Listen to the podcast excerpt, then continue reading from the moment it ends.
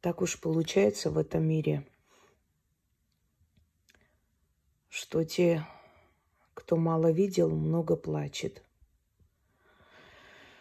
Те, кто не испытал боль, безразличны к чужой боли. Казалось бы, человек, который прошел все круги ада, должен бы, по идее, озлобиться.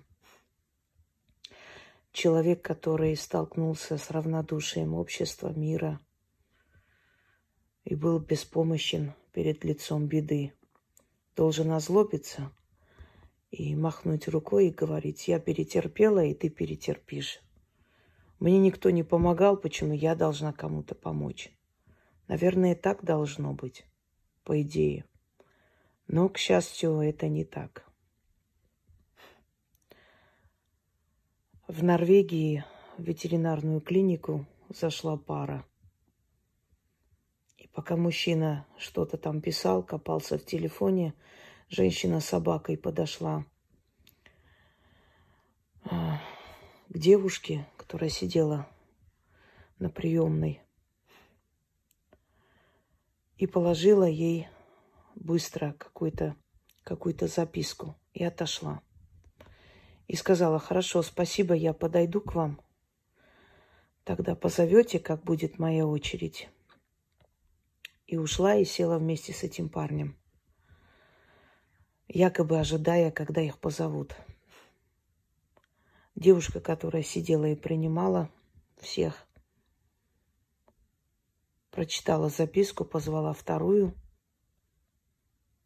И они спешно куда-то отошли. Через минут пятнадцать подошла полиция. Этого парня забрали. Когда подняли ему майку, там оказался револьвер – После чего у этой девушки началась истерика.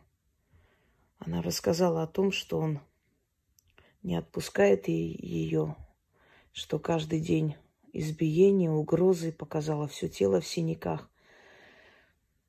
И что она не могла убежать. Единственная причина, по которой он ее отпустил, не одну, конечно, это якобы болезнь собаки. Под предлогом, что собака болеет – она попросилась в эту клинику, он пришел вместе с ней.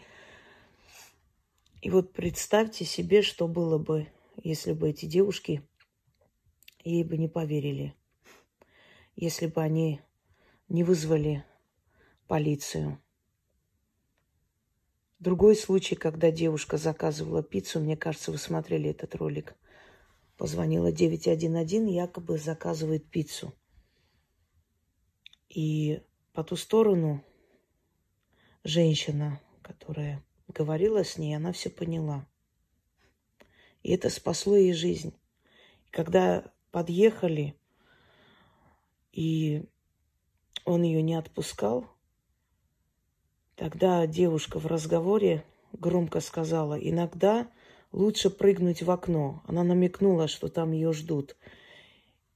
И вот эта бедная пленница с разбегу прыгнула в окно, там действительно ее ждали, что-то там расстелили, я не помню, как это называется, но есть в практике, то есть ее поймали. Это ей спасло жизнь. А теперь вспомним, сколько было случаев безразличия, когда в лифте убивали женщину, и лифтерша сидела спокойно и принимала звонки там из мусорной какой-то там позвонили, еще куда-то. Она слышала эти крики, не отреагировала. Сколько было случаев безразличия, из-за которых люди погибали, а могли бы спастись. Много раз у нас район Бутова криминальный, скажем так, много раз случалось из окна видеть, как избивали женщину, парня.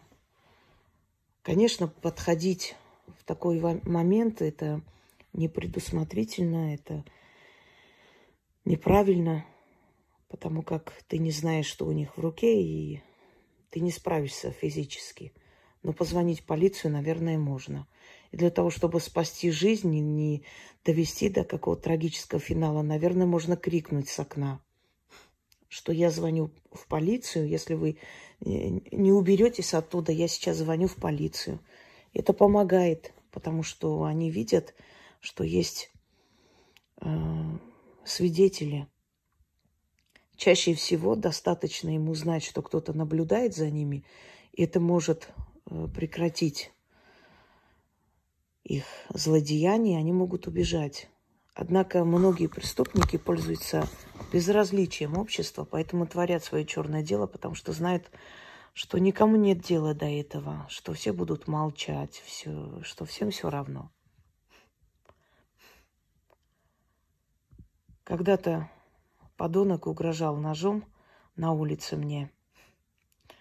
Я была студенткой, молодая девушка, и с ужасом в глазах стояла, когда он вынул нож и сказал, что мы должны с ним пройти за здание.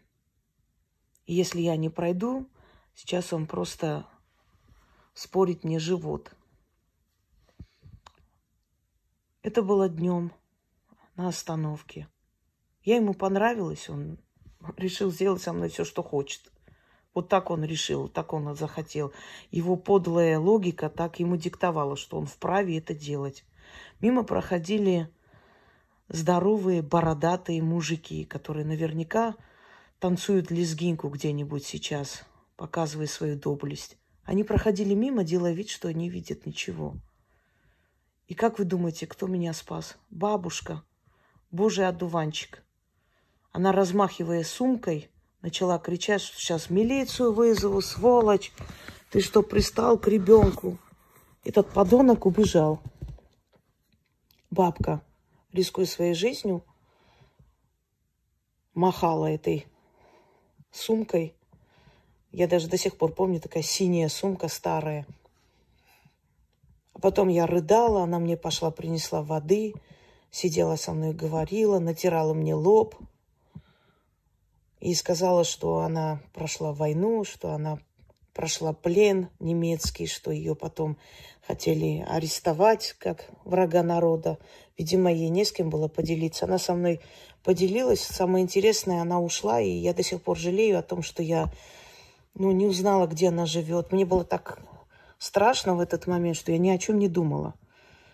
Она ушла, и уже подъезжала, подъезжал трамвай мой. Она отошла, сказала, все, вот все, собирайся, давай, уезжай отсюда, нельзя тут оставаться. Я поднялась, уехала и до сих пор ей благодарна. Если бы ее там не было, меня бы, наверное, не спасли. Ну, я не думаю, что не спасли бы силы, все-таки оставили бы меня в живых, но искалечил бы этот человек. Не знаю, что бы со мной случилось, и даже думать об этом не хочу.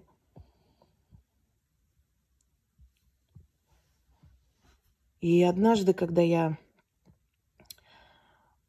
Э, в Москве проходила мимо станции метро, точнее вышла из метро, уже шла, и увидела, как мужик схватил за руку девушку, там они громко разговаривали, и из разговора я поняла, что она сбежала от него, снимала где-то квартиру, и он случайно ее застукал, увидел.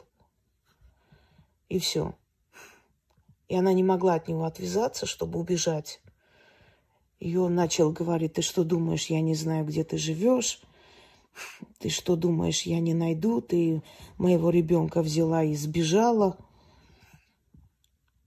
Вы знаете, кто-то скажет, ну, может быть, женщина сама виновата, может, не дает видеться с ребенком, может, он вот скучает по ребенку, имеет право видеть, зачем она так делает. Но по разговору, по его мату, по его грязным выражениям, потому как он хватал ее за руку, как он вот так вот толкал ее за лицо, вот так пальцами и тыкал ей в глаза, я просто поняла, что он подонок, что это не тот э, сердобольный отец, который тоскует по своему ребенку, знаете, переживает, что это просто подлая тварь, которая э, терроризирует женщину, и она еле вырвалась и убежала, а теперь вот он ее застал, увидел случайно и вцепился мертвой хваткой. И также проходили мужики э, рядом.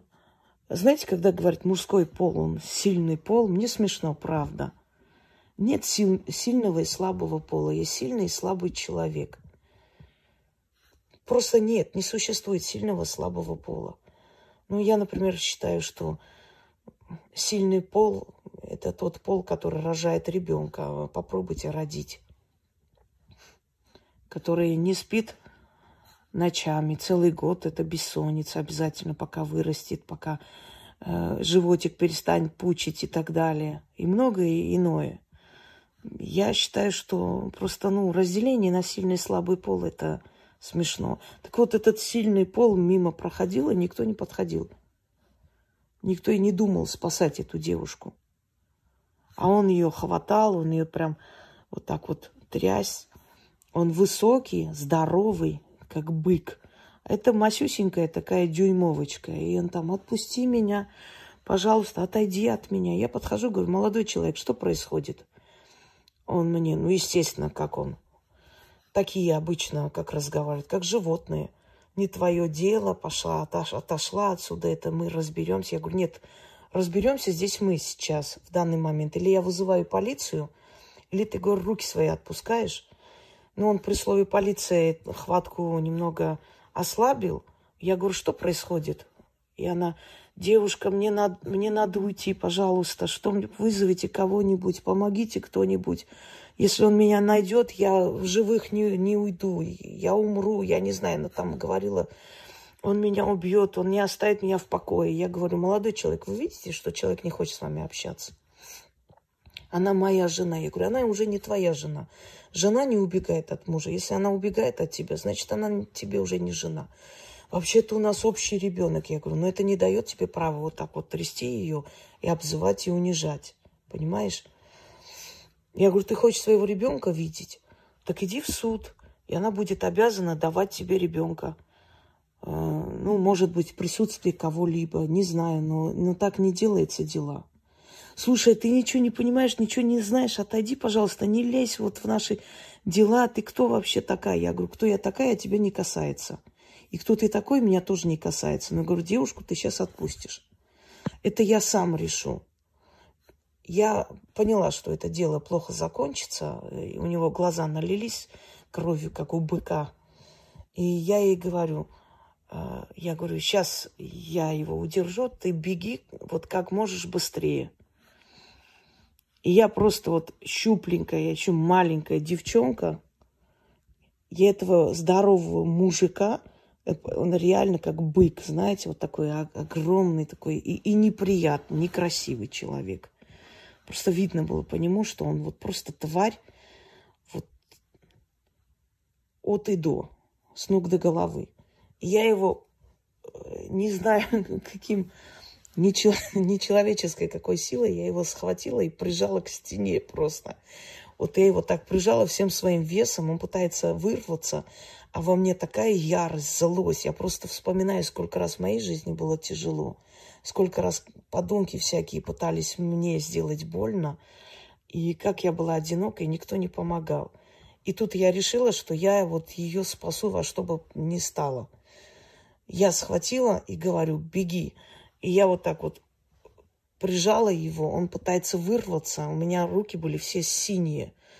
Он, значит, меня прям вот в сторону кидает, я опять на него как это, знаете, петушиные бои, реально. Он, он меня кидает, я его, значит, на него вот всей силой иду и прижимаю его к стене. Это так, наверное, минут 15 тлилось, когда я уже поняла, что наверняка она села уже в, там и уехала в поезд. Но это сто процентов она уже спустилась, и она уехала. И тогда его отпустила. И он мне говорит, ты сейчас поняла, что ты сделала? Ты хоть поняла, что ты сделала? Ну, мат-перемат, я говорю, я поняла, что я сделала. И я очень довольна, что я это сделала. И он меня вот так в сторону отшвырнул, побежал, пыта, видимо, пытаясь догнать, э, догнать ее. Но поскольку он бежал, там этот кондуктор, тоже женщина, знаете, не хрупкого десятка, встала, Видимо, спрашивает, что ты бежишь, где билет. Вот там его еще минут пять допрашивали, потом он бегом стремительно побежал вниз. И я уверена, что она убежала, ушла. Вы знаете, вот правильно ли я сделала или нет, рискнула и с собой этим или нет. Но я считаю, что безразличие проявлять нельзя. Ни в коем случае. Это проверка на человечность. Когда ты ведешь себя как человек, то жизнь совершенно другая. Да, такие же трудности могут быть у тебя.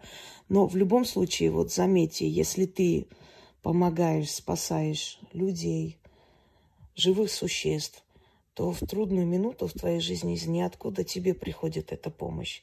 Это спасение вот просто из ниоткуда. Настолько вот чудесным образом, неожиданным, что ты сам удивляешься, как это может быть. Еще один случай. Прохожу вечером, иду домой э, с библиотеки и вижу вечер, зимний вечер, но уже темнеет, и вижу, там стоит девушка и парни, значит, пытаются ее потащить в машину. Я прохожу, и я понимаю, что она, видимо, проходила мимо вот эти вот подонки просто встали и начали ее, значит, теребить, э, тащут за руку. Ну, поехали, ну, что ты там, ребята, отпустите, что вы делаете, ну, перестаньте, отстаньте. И вот они вот ее, значит, тащат. И я, просто поняв, что другого выхода нет, если бы я подошла, начала говорить, что вы делаете, пошли вон, ну, это бы плохо закончилось, их там человек шесть, таких вот мордобоев или мордоворотов. И так и сяк сойдет. И я яростная такая сделала вид, как будто злюсь. Подхожу, так хватаю ее за руку и говорю, Ольга, ты что тут делаешь? Тебе знаешь, мама сколько ищет? Пошла, давай, вперед. Быстро пошли, я сказала. Сиди тут, блин, гуляет. А дома там у людей паника. И вот так хватаю и говорю, ну-ка быстро пошла вперед. И они там удивились. И, ну, как бы растерялись, потому что не знали, наверное, как реагировать. Мои вот это вот строгости, я такая злая вся. Тащу ее, тащу, потащила туда за, за здание. Я говорю, я говорю, ты что, дура, что ли? Зачем ты к ним подошла? Да я не подходила, она там шла куда-то, сексуально одетая. Я говорю, а ты на себя смотрела, как ты ходишь? Одна. Вечер уже к ночи как бы клонится. Я говорю, как тебя зовут? Я сейчас не помню, как ее. То ли Ирина, то ли Инна. Ну, уже много лет прошло. Я говорю, быстро беги теперь домой и больше через эти закоулки не проходи. И она побежала. Еще такой же случай был, только я ее домой привела, потом на следующий день она ушла. Тоже примерно такой случай. Понимаете, вот э, иногда Вроде бы тебе это не надо. Да, пусть они сами думают, пусть они сами решают. Но иногда это нужно, если ты хочешь себя чувствовать человеком потом, если ты не хочешь жить с чувством вины, что ты могла помочь, а не помогла. Иногда это нужно делать. Это, это спасает жизни. Да и вообще вмешиваться нужно иногда. Как бы это ни казалось, как бы может, рискованным. В пятерочке стоим, женщина взрослая, ну, наверное, лет 60, где-то так. Проходила и я, я не застала, что там случилось. Стоят два подонка пьяных алкаша. И она что-то там спросила или что-нибудь. И они начали последними словами ее унижать, обзывать, оскорблять. Там стояли мужчины. Молча стоят вообще. Ничего не надо никому. Я, я смотрю, что у нее уже, ну, слезы, взрослый человек, ее прям уничтожают морально. Да ты это там на себя посмотри и так далее. Я говорю, слушайте сюда, я говорю, рот свой вонючий закрыли немедленно. Она тебе в матери годится. Я говорю, ты что себе позволяешь, в конце концов? А вы что, говорю, стоите, блин, ни одного мужика здесь нету, что ли? Тряпки. Ты че ты? Я так разозлилась. Я говорю, вот эта сумка сейчас я тебе просто так дам по черепу, что ты тут не встанешь. Испугались. Знаете почему? Не потому, что я такая смелая и крутая, а потому что чаще всего себя так ведут трусы. Когда они видят, что нет сопротивления, что никто им как бы ничего не говорит в ответ. Они наглеют от своей безнаказанности. Они же тупые, они не смотрят вперед, они не понимают, что на самом деле это ну, не все так, как кажется, что есть сопротивляемые, что могут им и по башке надавать. Они как-то пьянеют от своей безнаказанности, кайфуют и начинают дальше и дальше, пока не встретят вот, как бы сказать, э, ну, равносильного вот противника. Будут ли люди благодарны или нет, я никогда об этом не думала. Конечно, хочется, чтобы за добро платили добром, а не злом, а не безразличием, да, хотя бы сказали спасибо. Но хочу вам сказать, вот напомнить снова эту армянскую поговорку. Твое добро и зло выйдут однажды навстречу твоим детям. Никуда это не девается. Если люди не видят, если люди не ценят, это видят боги. И они записывают книги судьбы и возвращают тебе и твоим детям. И если в вашей жизни бывали ситуации, когда из абсолютной безысходности просто находилась помощь, из ниоткуда приходила эта помощь, спасительная вот эта вот спасительная помощь, это значит, вы когда-то кому-то сделали добро, и даже если этот человек не оценил, то вам оттуда вернулось. Вы себе копите бонусы, если так грубо сказать. Вы знаете, наверное, цель ведьмы все-таки состоит в том, чтобы помочь человеку жить хорошо в этом мире, оставить крепкий род, оставить знания своим детям, спасительные знания, которые им помогут всю жизнь и правильно уйти в мир иной, заслужить хорошую смерть и там вечности найти себе достойное место. Вот в чем э, функция ведьмы, я так думаю. Здесь эхом звучит, потому что рядом бубен. Вот так интересно, я даже не знаю, они так сохраняют в пространстве звук, что если громко говоришь, он начинает э, звучать эхо рядом вот этот подарок, бубен. Я же себя окруж... окружила все... своими атрибутами. Вот, собственно, захотелось с вами поделиться несколькими такими э, историями из моей жизни. Моя жизнь была очень насыщенной, она никогда не была скучной. Иногда целые месяцы проходили каждый день что-то такое – что-то такое не, непростое, что мне приходилось проходить. Но в любом случае я благодарна за все, что мне пришлось пройти. Я, я реально благодарна. Это не просто слова или желание показаться, вот что вот мне все равно, я, я рада, что все прошло. Конечно, есть в жизни моменты, которые я бы хотела вычеркнуть из памяти. С другой стороны, наверное, нужно было это пройти, чтобы ценить то, что сейчас есть. Э, я вам скажу честно, я бы с большой радостью хотела вычеркнуть из своей памяти свои вот прежние отношения, которые были несколько лет назад. Эм, я считаю, что все, что мы проходим, это надо проходить, но эм, это даже, знаете, нет, у меня в жизни были моменты пострашнее и более тяжелые, более болючее, чем э, то, что было, но я бы с радостью вычеркнула это. Вот если бы можно было вернуть меня назад, я бы никогда в жизни не связалась бы с, с той личностью, потому что настолько нагаженная душа. То у меня после расставания было ощущение, как, как будто мою душу превратили в общественный туалет, реально. Нагаженная душа. И не только тогда, но и, но и сейчас это не оставляется в покое. И каждый раз что-нибудь новое придумывают на мою голову. Настолько стыдно, что вот как вам объяснить? Человек ведет себя дешево, а стыдно тебе.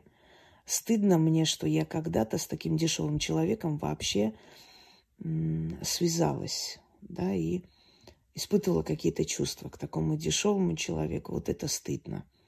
Но, с другой стороны, есть такое понятие любовь, и когда человек влюбляется или ну, привязывается, как-то не видеть, что ли, эти страшные минусы, не знаю.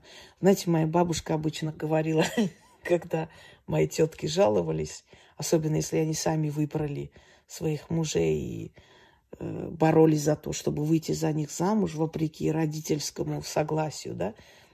И она вот, когда они жаловались на них, она говорила, а когда ты э, влюблялась в него, у тебя глаза в заднице были или на лице?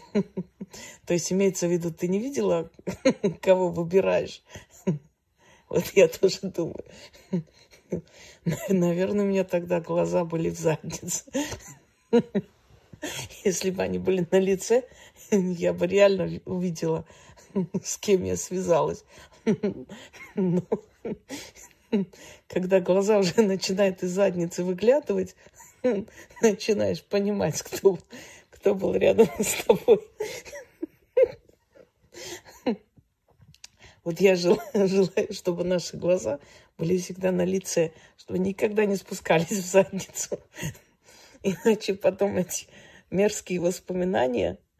И, самое смешное, что тебя же, тебя же в покое не, не оставляют, конечно. Конечно, не оставляют, потому что ты, если показываешь идеальную женщину во всех отношениях, потом от этой идеальной женщины очень, очень нелегко и просто отказываться.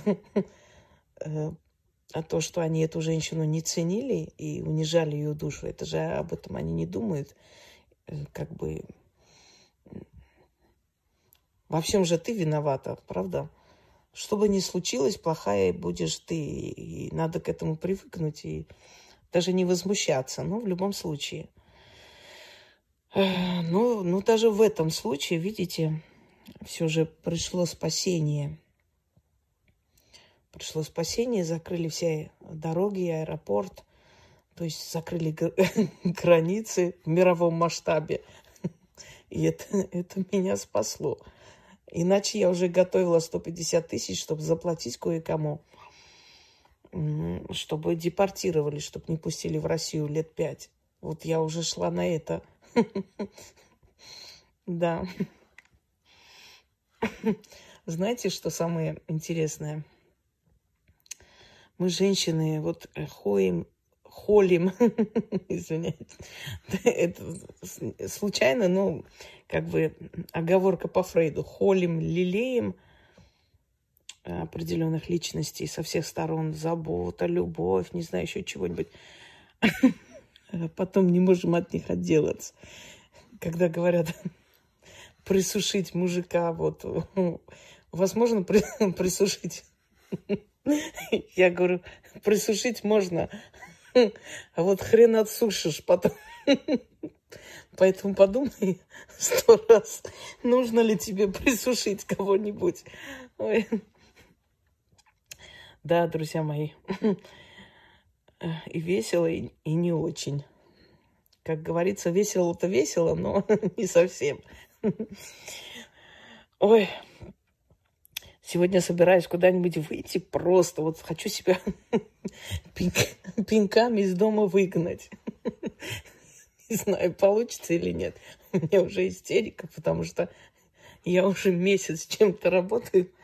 Ну вот не могу выйти, вот только собираюсь куда-нибудь, еще какие-то дела, еще что-нибудь. Ну ладно, завтра. Просто пройтись нужно, вот просто выйти, прогуляться, посмотреть, что есть мир, жизнь. Я одержима своей работой, я такой человек. Не могу я ничего с собой поделать. И все эти советы о том, что надо и для себя жить, отдохнуть, это все пустой звук для меня, потому что я не могу по-другому. Я всю свою жизнь работаю, и очень много. Ну, вот такой я человек, я ничего не сделаю, понимаете. Я я родилась, чтобы работать, чтобы служить этим силам. Э, это тяжкий крест, но я люблю свою работу. Если бы я не любила свой труд, у меня не было бы столько результатов. Вот такой я человек, ничего не сделаешь. И на все эти уговоры, разговоры, зачем надо отдохнуть, отойти, не получается у меня это сделать. Не могу, я, я привыкла, вся моя жизнь работа. Правда, про меня там уже столько всего сказали, что это я где только не была, не знаю, как я успеваю это все, это я вообще молодец. Но на самом деле, если честно, вот может быть, поэтому в моей жизни бывали такие ошибки роковые, что опыта не было семейного, любовного, не было опыта, понимаете? Я всю жизнь работала, работала, работала, работала. Потом мне хотелось там какой-то любви, нежности, не знаю, внимания, человечности, чего-то еще. И вот э, заводила отношения, и оно заканчивалось плачевно, потому что не было опыта. Не было вот такого опыта, как есть у женщин, которые заняты собой, которые то есть акцент делают на свою красоту, внешность, привлекать мужиков, не знаю, что-то с них поиметь. У меня такого опыта просто не было. Я слишком в этом отношении наивный человек и неопытный. Потому что так получалось, что не, не видела подлость как-то э, истосковавших шися по, по нежности, что ли, как в этом фильме. Ты же на меня от тоски-то бросилась-то. Не хочется так думать, но такое тоже бывало, да. Когда от тоски бросаешься. Ой, потом понимаешь, что, что ты это дерьмо приняла за мед, это далеко, далеко не так было. Вот, и сегодня, в общем, как барон Мюнхгаузен себя за волосы вытащу, выгоню на улицу. Очень надеюсь на это, очень. Кстати, барон Мюнхгаузен, если кто не знал, он действительно служил в России. Он рассказывал своим друзьям эти небылицы, развлекал их, а потом кто-то из них взял и издал. И он очень сильно переживал. Он подал в суд на этого человека, потому что он считал, что его офицерскую честь принизили. Но самое интересное, что то, что его, ему не понравилось, и то, что принесло ему страдания, на самом деле принесло ему мировую славу. И он так и остался в истории именно благодаря своим небылицам. Ну, потом в старости он влюбился в одну молодую женщину, которая его просто обобрала до нитки, он застукал с любовником. Трагическая у него была судьба у Мюнхгаузена, у настоящего Мюнхгаузена, к сожалению. Ну, ну вот у каждого своя жизнь, что теперь. Просто старики 70 лет, когда женятся на 20-летних девушках, не должны быть уверены в том, что это по великой любви. вот и все.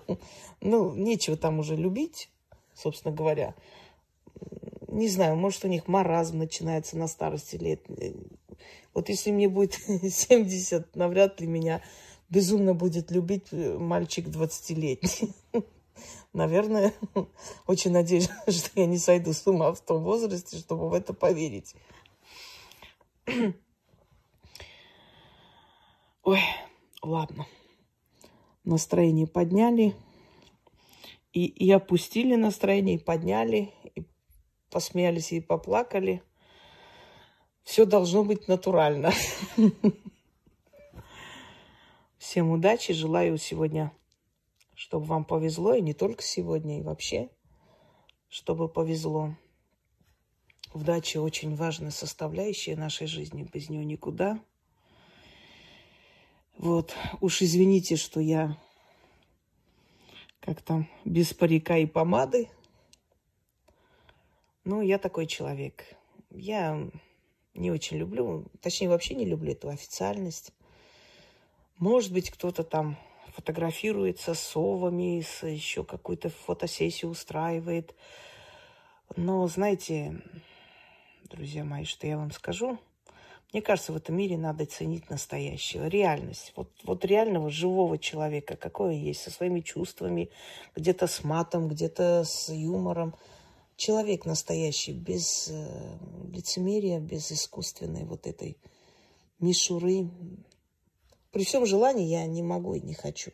Вот мне уже который год Яна предлагает, э, давайте там красивые фотографии. Ну, может быть, и сделаю, но не считаю, что это такая необходимость, что прям вот не знаю.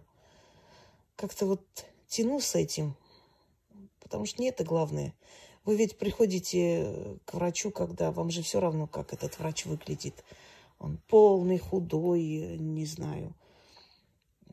Красивые или так среднего роста или среднего, средней внешности. Вам главное, чтобы этот врач понял, чем вы болеете и помог вам. Правда, то же самое и с ведьмой. Да, приятно, для себя приятно быть красивой женщиной, ухоженной. Ну, в этом возрасте уже надо быть ухоженной. Молодость, она сама по себе красот, красивая, да, красоту сохраняет. Ну, такой возраст уже обязывает ухаживать больше за собой, тогда ты будешь приятная женщина, аккуратно как выглядеть. Но по большому счету, ведь вам без разницы, как я снимаю ролик. Там я могу, знаете, сесть в лимузин, прокатнуться, не знаю, э, сделать фотосессии, там сделать э, клипы красивые, где там собаки бегают, облака летят, но при этом нести какую-то ахинею, вообще никому не интересную, ни о чем, ни про что. Не в этом же дело, правда? Вы приходите за помощью. Вот вы приходите, смотрите, и вам нужен вот э, заговор, чтобы помочь, например, спасти кого-то из суда, вытащить. Вам нужен заговор начитать, чтобы ребенок не боялся по ночам и спал спокойно. Ну, не знаю, что еще там. Спина болит, начитать заговор, чтобы боль прошла. Вот что вам ну, нужно от меня. И вот для чего я пришла. Помочь. Кого-то наказать, быть может, если чрезмерно переходят край. Но на самом деле основная моя деятельность это э, на созидание, на помощь, да, э, спасение, вот, чистки, заговоры, э, обереги, заговоры на удачу, для продажи, чтобы люди в кризисное время не боялись, чтобы они могли жить, работать, просить и получать. Вот для чего я пришла и для, в чем моя функция на, на самом деле состоит. А какая я, у меня рыжие волосы красные, что я ем, во сколько я сплю, кого я люблю, что там было. Это уже абсолютно второстепенные вопросы, которые ну, никому не, не должны быть интересны на самом деле. Если я рассказываю о себе, да, может быть интересно где-то узнать, хочется узнать, да, о личной жизни человека, который тебе дорог, который тебе нравится, который тебе помог. Согласна, но не это главное, не это самое важное. Важнее моя деятельность. И вот такой я человек. Я вот много работаю и буду много работать. И и когда я уйду, знаете, я уйду в суматохе, как Галина Волчек говорила, вот не хочу лежать и ждать смерти. Пусть я умру в такой момент, когда у меня там назначены спектакли, еще что-нибудь, вся в делах, в работе, вот так уйду я. И я так хочу уйти. И самое страшное, мне кажется, горе тем людям, которые не нужны никому и которые вот прям ждут, не дождутся смерти. Я думаю, они очень несчастны. Но им нужно подумать, почему так случилось. Не винить кого-либо. Вот итог твоей жизни, он показывает то, кем ты был, что ты нес в этот мир. И итог, итог говорит о тебе очень многое.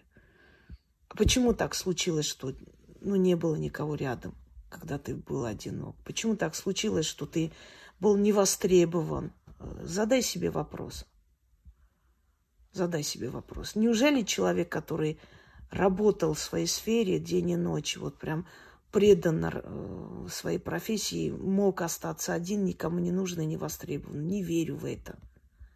Не верю и великие художники, там, актеры, еще кто-нибудь, когда вам показывают, что вот они в одиночестве умирали, в нищете, вот наше государство такой секой нехороший, не помогали.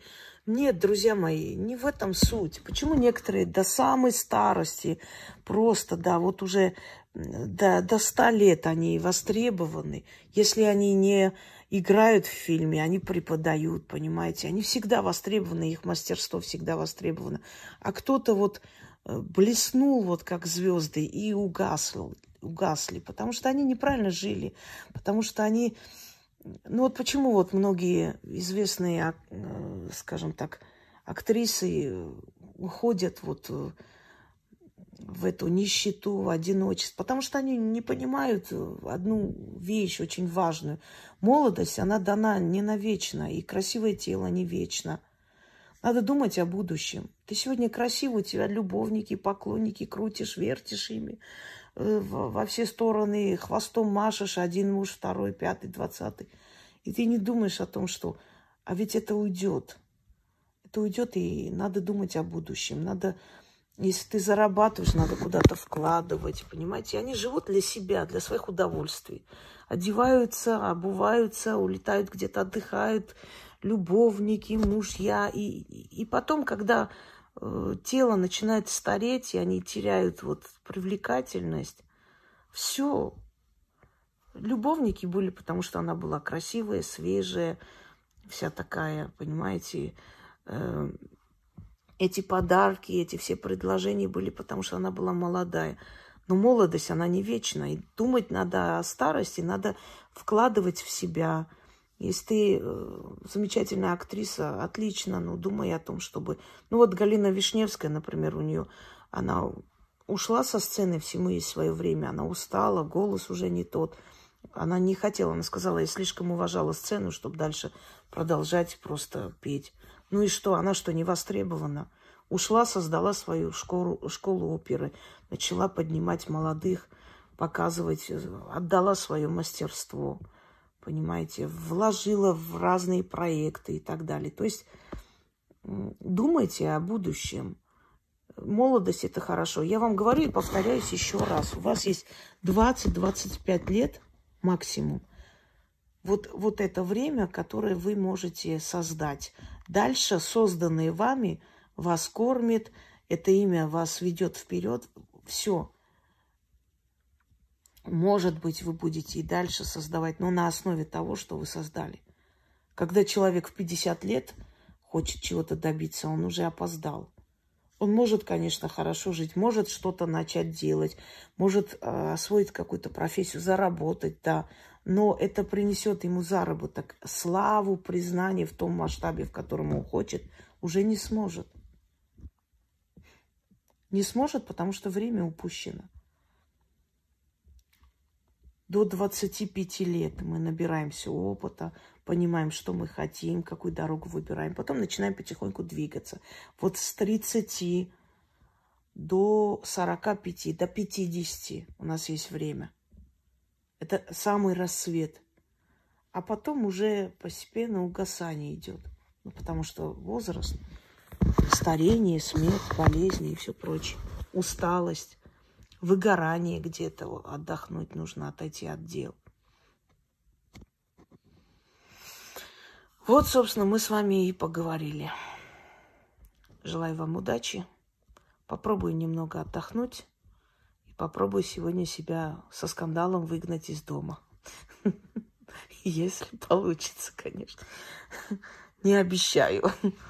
Но очень постараюсь. Потому что мне надо выйти, просто выйти, посмотреть на мир. Что есть люди, мир.